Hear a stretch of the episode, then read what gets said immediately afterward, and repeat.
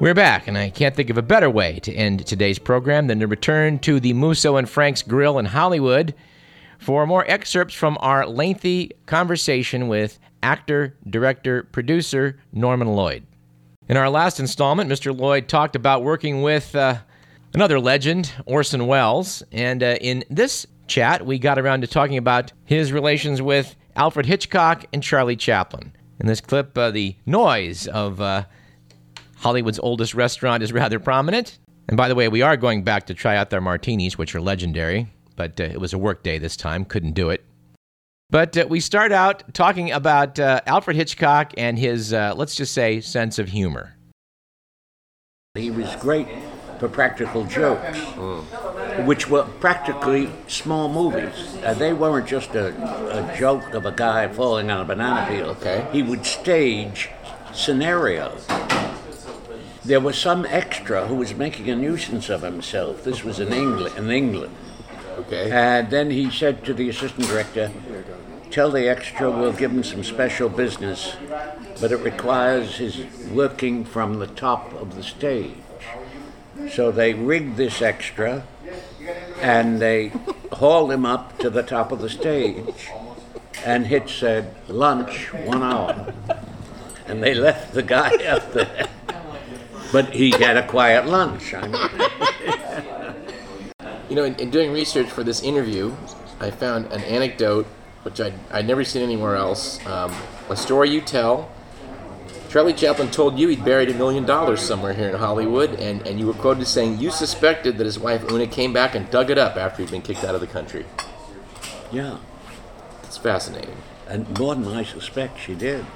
You, you see, Charlie, uh, Chaplin was a man who, he was brave against the world. I mean, he had ideas only Charlie.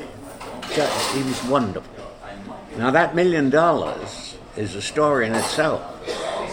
He was, in the early 20s, 20, 21, the most famous man in the world.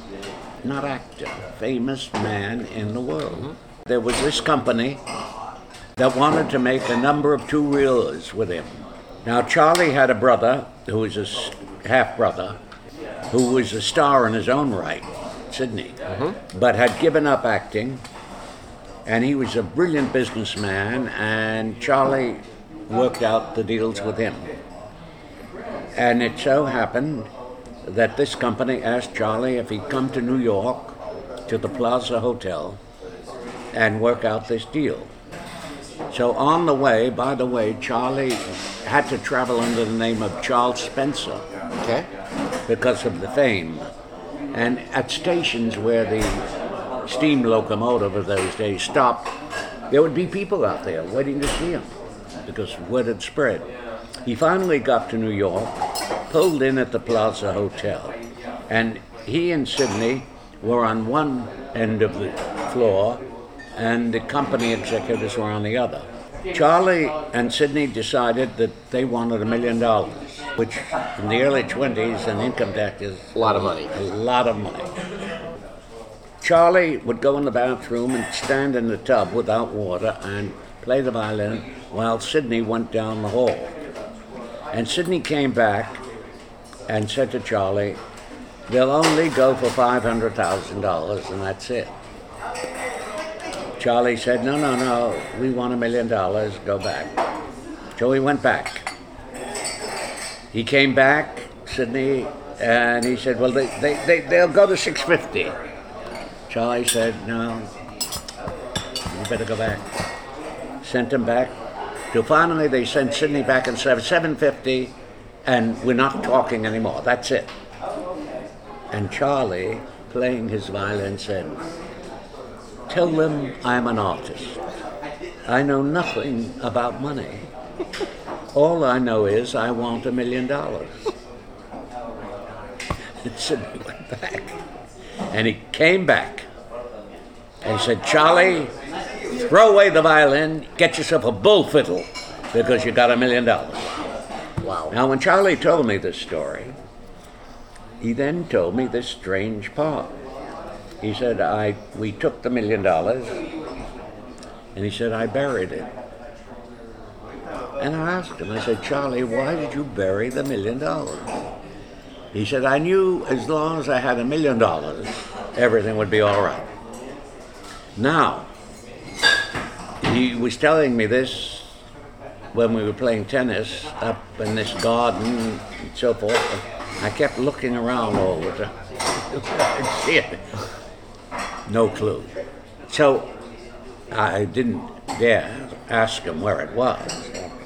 Now, when he went to Europe with his family in that period, to show his family where he had grown up in London, his mm-hmm. kids, mm-hmm. and he was barred from coming back in the middle of the ocean.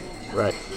They just said that he couldn't come back unless he faced an interrogation about his being uh, transporting a young lady across the border or something. This is all McCarthy stuff. Yeah, that's it. It was the. And what happened?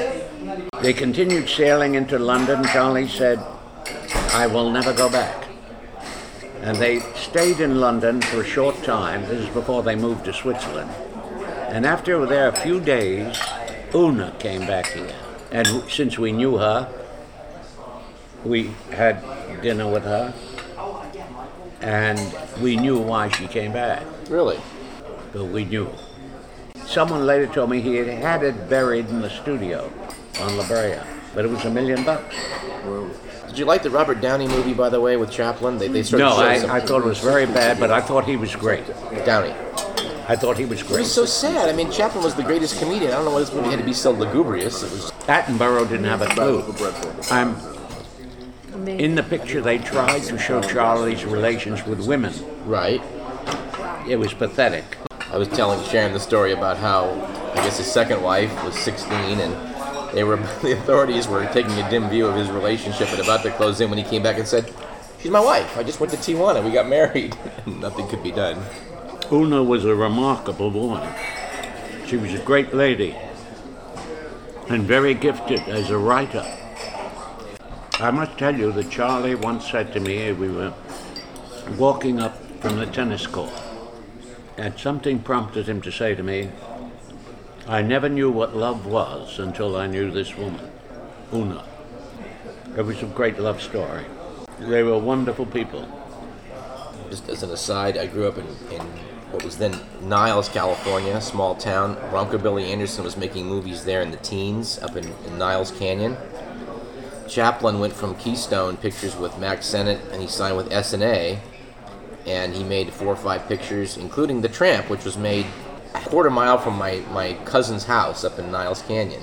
So that famous scene where he just the pathos, he twists the cane like, well, okay, I, I didn't get the girl, but you know, life goes on was filmed, you know, right in my neighborhood. And I've always, the town is always proud of the fact he was only there for a couple of months, but he did make this this this iconic picture there at the beginning of this, you know, that, that character that he, he grew into, and um, Fremont still celebrates that many years later. He would describe to me how on uh, City Lights, where he does the big boxing scene with Hank Mann, he would sit in his bungalow on the lot. A whole cast waiting out there. There were a lot of people. And he didn't have an idea in his head of how to shoot. and the money going out, he couldn't write a scene. He said all he could do is he would pray for six o'clock to come along, so he'd go. But he had the guts, you know he shot that prize fight scene over a period of six weeks. Looked at it after he cut it together and didn't like it. Threw it all out. Wow. But he said, I saw how to do it after that. And he shot the whole thing in a week. Well, the thing that I find so remarkable about Chaplin is all these years later, you get these kids, you know, my friend, friend of mine's children who are, you know, in the internet era, jaded, playing video games. And I, I've on more than one occasion said, I want you to watch this. And I put on a Chaplin film from the 1910s, and, and they're all they're all sitting there spellbound. I mean, they're just like, wow. I mean, it just transcends everything. I went to see the Gold Rush at UCLA, 2,000 seats in Yeah. Royce Hall. The audience went crazy with laughter. Yeah. And not only that, when he would do the set pieces, this stunt or that stunt, they would all cheer and applaud and mm-hmm. scream while the picture is progressing. Mm-hmm. I mean, that's incredible stuff. The San Francisco Symphony just, just did the score that he did. I guess he wrote for, for the Gold Rush, and last year they did a performance of it, playing with the film. It was a smash. I mean, people mm-hmm. just people just went nuts. Same thing. And they did the Kid this year also with a, a jazz guitarist. Stopped doing the jazzy thing and actually played, I think, a score that went along with that, and that also a huge hit in San Francisco. He's forever. Well, the first time he talked on the screen, he talked gibberish. That's in modern time. He goes out on the floor and he does just gibberish, uh, sounding French or German or whatever the hell it was. Yeah. At which he was very good. But then he began to write. But you see, James Agee, who was our leading critic and also wrote films, wanted to do a picture with Chaplin. The atom bomb hits, the world is wiped out, and through the rubble comes a cane, and then a derby. That's great. And there he is. Chaplin turned the script down. Interesting reason. He was then sick in his 60s. He said, I'm not long, no longer the same physical image. He had gotten stockier. Right. His neck had thickened. Yeah. The good life, the food, the wine, and so on. And he couldn't do it. He, he turned it down because he said, I can't be that tramp figure anymore. Chaplin was certainly victimized by the whole McCarthy era, but but um, you were too, Mr. Lloyd. You were kind of, I guess, I guess Lew Wasserman said that you, you couldn't work, or for a long time you were sort of stuck, until Alfred Hitchcock came along and I guess offered you some television work. That's right. There was a thing called Red Channels, and there was two guys who ran supermarkets in Syracuse, New York, mm-hmm. and they dictated a list of people they said can't work. Now, I won't say in defense of Lew. He, I liked Lew. I considered him well, first of all, a remarkable guy heading this town. We have no one in this town like him. He was big stuff. And when they said that, he didn't want to jeopardize the programs. Well, okay. Then time went on, and I went back into the theater, and Hitchcock, after a number of years of my doing that, he went into television at Wasserman's behest. It was a big thing to get a man of the stature of Hitchcock to do television. Was that a plan to, to sort of elevate the stature of television? Plan to make some money. While you're at it, okay. 1955. It was a great catch yeah. for the network. So there was a lot of work to do, and Hitchcock had, as his associate, a wonderful woman named Joan Harrison. She had come here with him as his secretary and became a writer and in the course of time, a very fine producer. And Hitchcock and Joan Harrison decided that I would be a good guy to bring in to help out. When they submitted my name, the network said, There's a problem. Mm-hmm. The news got back to Hitchcock. The network says there's a problem. And Hitchcock said, I want him. That was the end of the blacklist. That's how simple it was. If anyone just stood up, as he did, said, I want him. That was the end of it. This was a terrible thing that everyone was buckling in and he didn't. I was always grateful to him for that. Thankfully, Norman Lloyd's career was rescued by his friend Alfred Hitchcock. He went on to be in the wonderful television program St. Elsewhere in the 80s, and he's still acting today and doing, I can tell you, a great job of it on the stage. Later in the summer, we'll air more of that conversation. Our thanks go to Mr. Lloyd once again for having spoken with us, along with my LA associates, Bruce Bronstein and Phil Proctor of the Firesign Theater, who helped uh, bring us Mr. Lloyd. Phil will also be back on the show before the summer's out. Also, want to thank in advance Heather Klinger, who will be playing next week's program, while yours truly attempts to kayak between Sacramento and San Francisco. That should be interesting. It should make some interesting radio, I hope. And yes, all this may require jumping through a few extra hoops for you, dear listener, but we're glad to do it. So we will, in fact, uh, in essence, see you then. You've been listening to Radio Parallax. I'm Douglas Everett. It's going to be a fun summer. Stick around.